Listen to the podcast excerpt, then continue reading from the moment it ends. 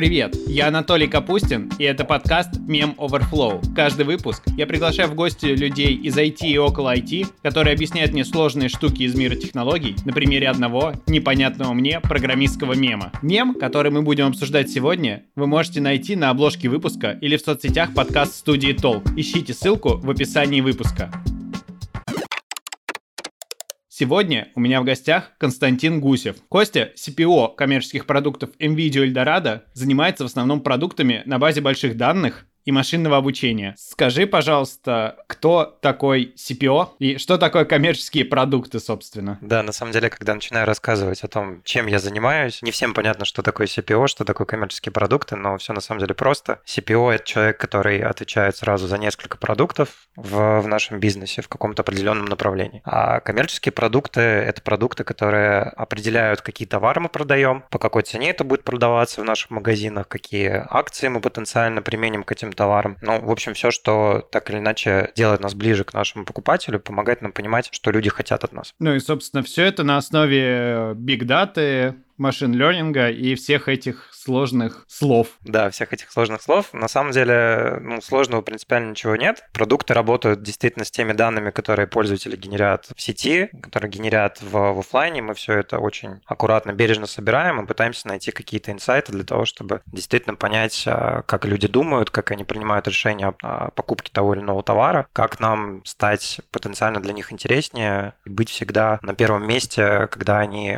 хотят купить какую-то бытовую технику, электронику. И правильно я понимаю, понимаю, что на основе биг-даты, машин-ленинга и каких-то ваших сложных алгоритмов вы решили, какой электронный девайс сегодня принести к нам в студию и разыграть между нашими подписчиками и слушателями. Да, мы с нашими командами посмотрели в наш кристальный шар, выяснили, что слушателям подкаста было бы интересно выиграть наушники Bluetooth Beats. Не буду детально рассказывать, что это за наушники, можете зайти на наш сайт video.ru и все про них узнать. А также можете зайти еще кое-куда. Я думаю, самые преданные наши слушатели догадались, куда, чтобы узнать правила этого конкурса. А все остальные могут дослушать до конца выпуска. Там мы расскажем, как вы можете забрать эти наушники. А теперь перейдем к описанию мема. Мем, который я вижу, состоит из э, четырех горизонтальных частей. Он сделан в форме диалога. На первой части один лего-человечек с волосами, если это важно, говорит. Короче, у меня 189 ошибок в коде. Второй человечек ему говорит, да. Потом первый говорит, я исправил одну, и сейчас их 188, правильно? И второй говорит, найдено 236 ошибок.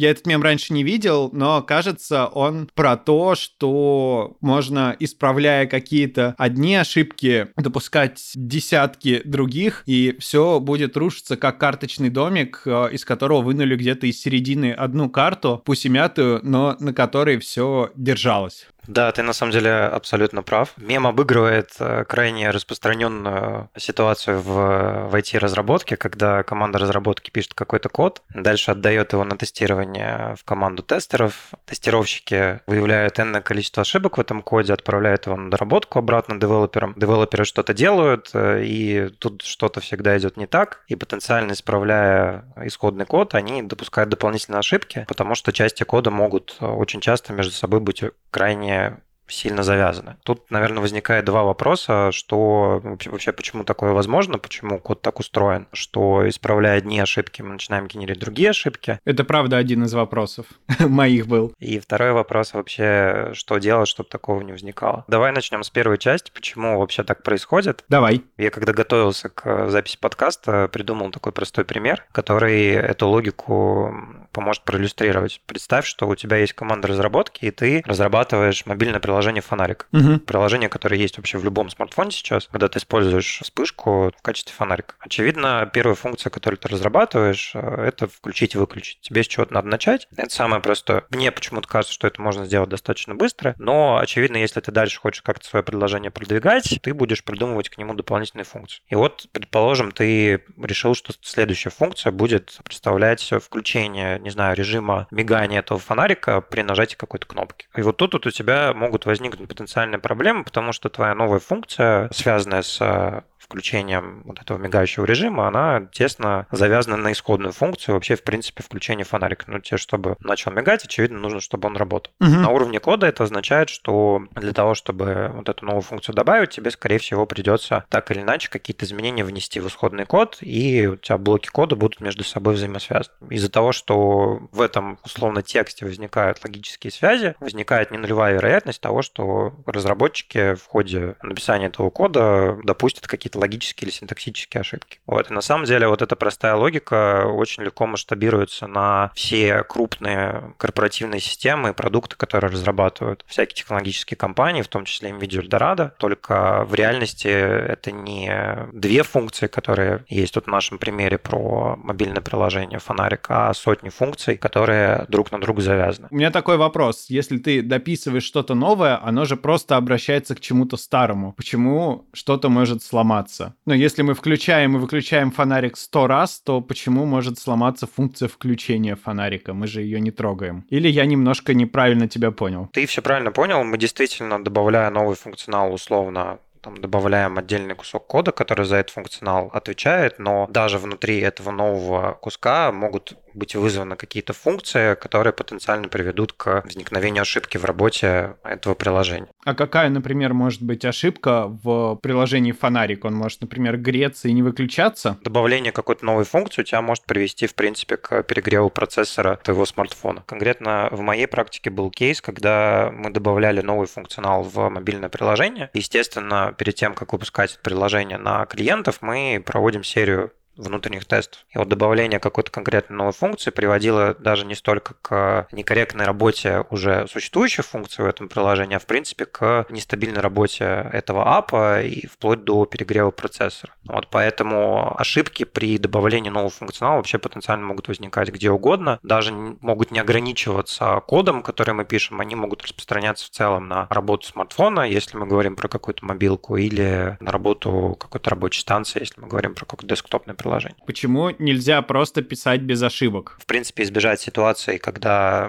возникают какие-то баги, невозможно. Мы, естественно, стремимся в любой команде разработки к тому, чтобы количество багов минимизировать, но это некая утопия, когда багов, в принципе, нет в, в разработке. Опять же, это связано с тем, что мы пишем очень высоконагруженное по функционалу приложение, применяем разные методы, тестируем разные гипотезы, в том числе в ходе разработки. Мы решаем нестандартные задачи, задачи, а такие задачи могут действительно решаться только методом проб и ошибок. Ну, понятно, все про человеческий фактор, но до сих пор не очевидно, почему все везде говорят и шутят «нормально делай, нормально будет», а тут люди смеются над 189 ошибками в коде. Ну, тут надо сказать, что 189 ошибок — это, наверное, такой гипертрофированный кейс. Естественно, как бы багов всегда много, даже в хороших, давайте так называть, хороших командах разработки, но 189 — это какая-то там нереальная, наверное, цифра. Для того, чтобы таких кейсов избегать, это вот к вопросу, а как минимизировать баги в ходе разработки, даже несмотря на то, что писать без ошибок, в принципе, невозможно, как я сказал до этого. Вот как минимизировать? Э, ну, во-первых, я не разработчик, это сразу дисклеймер, что я не могу, наверное, там, детально комментировать методы разработки, но я могу рассказать о тех принципах, которых мы придерживаемся в работе с э, командами разработки. Я бы, наверное, выделил три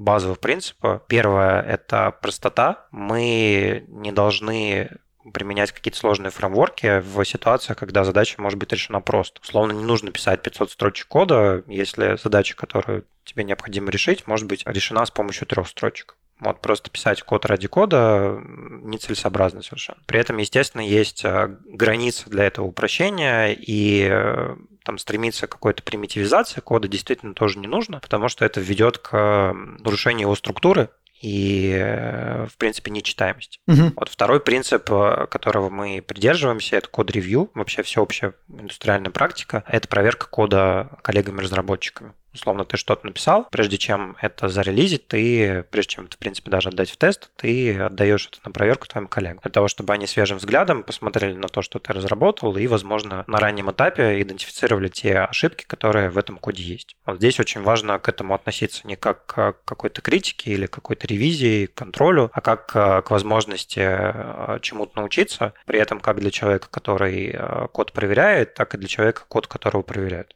Вот. А третья история связана с тестированием. Тестирование совершенно разное может быть, и как бы основное правило, которое мы придерживаемся, что мы тестируем код на всех этапах. Мы тестируем код на этапе разработки, то, что называется юнит-тестингом, когда мы тестируем отдельные фрагменты кода. Это может делать сам разработчик. Мы тестируем код на этапе там, завершения разработки всей функциональности, то есть мы изолированно тестируем, что проверяем, что эта функция работает так, как а, она была задумана. Мы отдельно тестируем так называемую интеграцию. Если ты, допустим, разрабатываешь какой-то функционал, который требует взаимодействия нескольких систем между собой, и мы тестируем так называемую регрессию, когда ты, возвращаясь к нашему предыдущему обсуждению, тестируешь смежные части кода, которые ты не менял, для того, чтобы убедиться, что все действительно работает так, как есть, и ты, как бы потрогав какой-то новый код, не сломал то, что у тебя было написано до этого кем-то другим. Вот, поэтому проверки, еще раз проверки, проверки с участием коллег-разработчиков, проверки с участием команды тестирования на совершенно разных этапах, ну и, в принципе, соблюдение каких-то базовых правил написания кода, который должен быть, конечно, лаконичным, но при этом структурированным, понятным, чтобы в нем мог разобраться человек, который его не писал, без каких-то дополнительных комментариев большого объема от человека, который этот код когда-то написал. И раз уж наш мем про ошибки, можешь рассказать про какие-то ошибки людей, с которыми ты работал, или ошибки на собеседованиях, чтобы уберечь наших слушателей от повторения? Мне кажется, один из самых главных недостатков, с которыми ну, лично я сталкиваюсь в взаимодействии с а, разработчиками, это непонимание, зачем мы тот или иной функционал делаем. Здесь вот моя задача как продукта или как проекта, которым я был до того, как я начал заниматься продуктами, действительно донести, какую ценность тот код, который человек пишет, вообще принесет бизнесу. Потому что в конечном итоге любой функционал, который мы пишем, он про пользователя, он не про код, он не про деньги, которые мы хотим заработать, он именно про решение какой-то проблемы, боли, с которой конечный покупатель в нашем случае сталкивается. И вот если разработчик не понимает, зачем это делается, он, скорее всего, есть не нулевая вероятность, давай так, что он эту проблему будет решать не совсем так, как нам хотелось бы, потому что он не прочувствует серьезности этой проблемы, для кого мы эту проблему решаем. То есть нельзя быть просто разработчиком и нажимать на клавиатуру, нужно все равно обладать какой-то эмпатией и прокачивать ее у себя, чтобы понимать, что ты делаешь и зачем ты делаешь. Правильно я тебя понял? Совершенно точно, совершенно так. И я тебе больше скажу, разработчики по опыту моей работы чаще всего хотят понимать, зачем они пишут код. То есть это не, не те люди, которые просто пишут какой-то код для того, чтобы его написать. Они хотят понимать, какую ценность они приносят компании, в которой они работают, потому что это им позволяет придумывать какие-то нестандартные способы решения. Это то, чего люди вообще ищут, когда приходят к нам на собеседование, они ищут интересных задач, и они хотят там, в первую очередь понимать, зачем мы в принципе это делаем. Нас слушают довольно много людей, которые хотят э, вкатиться в IT и не знают, с чего начать свою карьеру или как попасть э, в классную компанию. Можешь ли ты что-то им посоветовать? Первый совет, наверное, самообразование. Второй совет, если ты уже понимаешь, какие у тебя есть треки, если ты понимаешь, что там ты хочешь заниматься разработкой или ты хочешь заниматься аналитикой, тестированием, там чем угодно, э, что вообще возможно в IT, но у тебя никогда не было опыта работы с этим, ты можешь приходить на на, стажировки. Конкретно в MVideo Эльдорадо у нас регулярно проходит программа стажировки по разным трекам, в том числе для молодых разработчиков. Мы всегда с удовольствием принимаем в команду новых ребят, поэтому, если вам интересно, заходите на наш карьерный портал, там все про это написано. Нужно ли каждому человеку, который работает в технической компании, будь то там project, product или кто-то еще, уметь кодить и умеешь ли ты? Я не могу сказать, наверное, что проекту или продукту обязательно иметь навык разработки. Это, конечно, серьезно повышает твои шансы на успех. А успех, в принципе, как бы в твоем карьерном треке, успех в твоем взаимодействии с командами разработки, аналитики, тестирования, потому что ну, ты понимаешь, с каким процессом ты работаешь. Но в целом я бы не сказал, что это must-have skill, но совершенно точно для того, чтобы быть проектом или продуктом, которого в команде уважают, я имею в виду уважает техническая часть этой команды, тебе важно понимать базовые принципы IT-поставки. Мы внутри видео Эльдорадо очень приветствуем, когда проект понимает, что вообще делается, когда он не выполняет просто какую-то административную работу, условно там заключает договоры с подрядчиком, там составляет какие-то проектные планы. Мы ценим, когда проект и продукт, с одной стороны, понимает бизнесовую задачу, которую он решает, с другой стороны, он понимает, как эта задача технически решается и там плюс-минус говорит на одном и том же языке с технической командой. Я считаю, что вот это залог успеха, но в целом как бы уметь кодить, на мой взгляд, не обязательно. Тогда в продолжение вопрос. Можно ли проверить с помощью IT и с помощью программистских мемов, умеет ли Product Project или кто-то еще говорить на одном языке с разработчиками? Это очень крутая тема, я совершенно точно как-нибудь попробую это сделать, потому что я люблю какие-то фановые истории привносить в интервью, когда это не супер официально, когда вы в какой-то неформальной манере пытаетесь понять, насколько кандидат вам подходит. Вот история с мемами, она прям клевая.